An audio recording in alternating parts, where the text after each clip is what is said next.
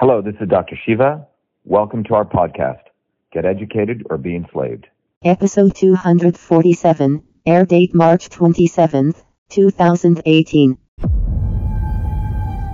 Is it racist to call Elizabeth Warren Pocahontas? No, I you know I've been calling her a racist, Milo. The the reality is you have someone who's actually a racist, and let's define what racism is. You know, racism is not someone calling someone a name. In fact, even the N word, I don't think is racist. You can call it ignorance. But what you have is here someone who uses race to exploit it for uh, their personal advancement, for monetary needs. That's really racism.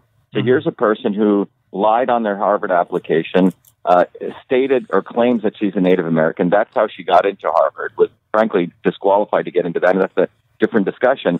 And then when someone calls her out on it, then she doubles down and uses racism. You know, saying that they're racist. So I consider her the real racist because she's using racism. So I think it's open, uh, complete open territory to call her Pocahontas.